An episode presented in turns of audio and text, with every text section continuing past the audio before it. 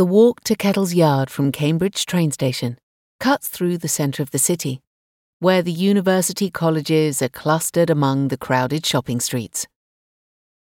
It's a muddle of overlit shops and drifting tourists, narrow pavements and pristine lawns, tangles of bikes and soggy flyers. Kettle's Yard, however, keeps this 21st century confusion firmly at bay. It was once home to the exacting curator Jim Ede, who renovated four dilapidated cottages in the mid 1950s to provide permanent housing for his art collection. If you ring the bell pull in the narrow passage outside the front door, as you would have done in his day, you will find it is all still there, in the precise positions Ede chose for each piece all those years ago. Wherever the eye might naturally come to rest in the house, there are pictures. Some are even hung just above the skirting board to look at while sitting in certain chairs. And yet the house still feels a home. A monastic and ascetic one, but a home nonetheless, welcoming and alive. There are vases of seasonal flowers, thriving pot plants, and candlesticks with candles in them. On the mantelpiece and window sills, there are gatherings of shells, pebbles, driftwood, and fossils. There are cabinets filled with imperfect china and shelves laden with well thumbed books. When I visited last, it even smelt as though someone had recently roasted a chicken. Even though Ede in no way meant the house to be regarded as an art gallery or museum, but instead a way of life, Kettle's Yard has exerted a particularly strong influence over generations of British art historians and curators. For the 15 years he and his wife Helen lived there, they kept an open house between 2 p.m. and 4 p.m. every day. A passionate educator, Ede particularly welcomed undergraduates, to whom he would not only offer tea, toast, and marmalade, but artworks to borrow for their rooms. It was an extraordinarily generous offer.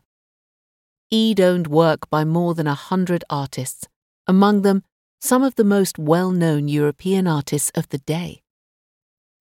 While working as a curator at the Tate in the late 1920s and early 1930s, he often visited Paris, where he got to know Pablo Picasso, Marc Chagall, and Constantin Brâncuși. At his then home in Hampstead, which harboured a considerable group of intellectual emigres from the continent, he welcomed a near daily stream of visitors from all over the world including Sergei Diaghilev, Georges Braque, and John Gielgud. Pioneers of British modernism, including Ben Nicholson, Barbara Hepworth, and Henry Moore, were his good friends too.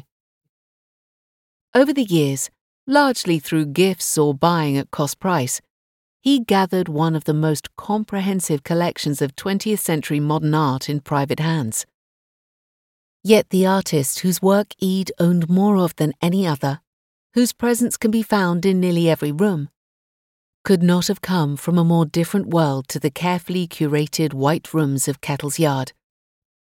Throughout the 1930s, Ede would regularly receive lumpy parcels of paintings, bound with excessive amounts of string, marked with the sender's address, 3 Backstreet West, St Ives. They would come by post, Ede once recalled, perhaps 60 at a time, and the price fixed at one, two, or three shillings, according to size. I once got as many as twenty, but usually could not afford so many. Though he never met the sender, Ede bought over a 120 pictures in this way, accumulating the largest collection of works by Alfred Wallis in the world. One of the first works by Wallis that you see at Kettle's Yard is on display just inside the front door, beside an old wooden cider press screw from Normandy and an elegant blue abstract painting by Juan Miro. Sitting on a low wooden chest, leaning against the wall, is Seascape, ships sailing past the longships, painted sometime between 1928 and 1930. The painting shows a stormy sea, tossing with scumbly dark greys, whites, and black. Three small sailing boats travel steadily along the bottom edge of the canvas, while a larger ship, with a black hull, passes above them,